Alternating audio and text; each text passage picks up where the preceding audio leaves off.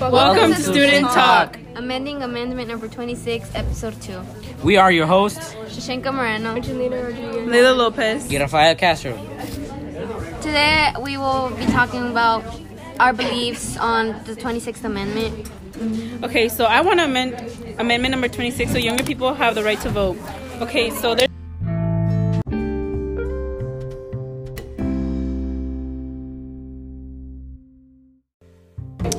so, according to Forbes, the voting age shouldn't be lowered to 16, so why not make it 17?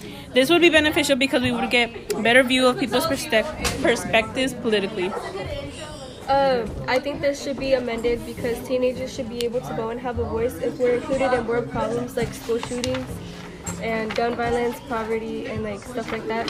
So like, according to an article by Newsmax.com, the more people voting, the more voice citizens of the U.S. would have, providing a better look into the wants of the population and the needs for public policy.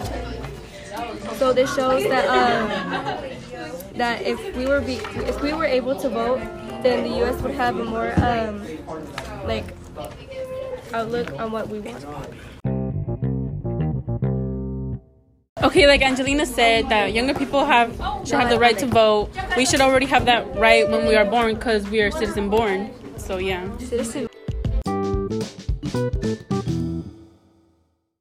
If you are capable of understanding politics and you are an American citizen, you should be allowed to vote even if you're still in high school or if you want to say 15, 16, or 17 years old.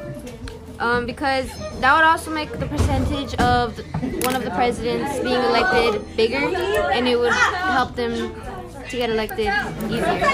Some people say that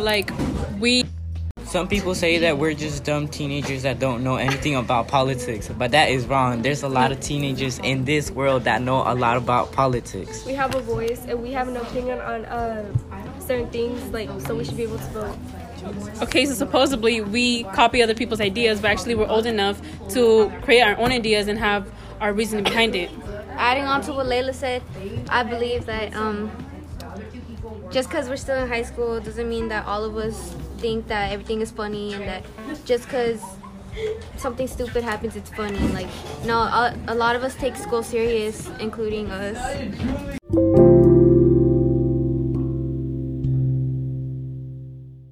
A group that supported this amendment was the Anti-Federalists, and because they believed in stronger U.S. government. Okay. And according to history, presidential and Congress were the first to make a statement to the lowering voting age. They made an impact by allowing young men and women the right to vote at a younger age. With that, we will wrap up this podcast, and next time on episode 3, we will have a discussion on how this will change our benefit in society in the year 2019. You are listening to Student Talk. Have a great day.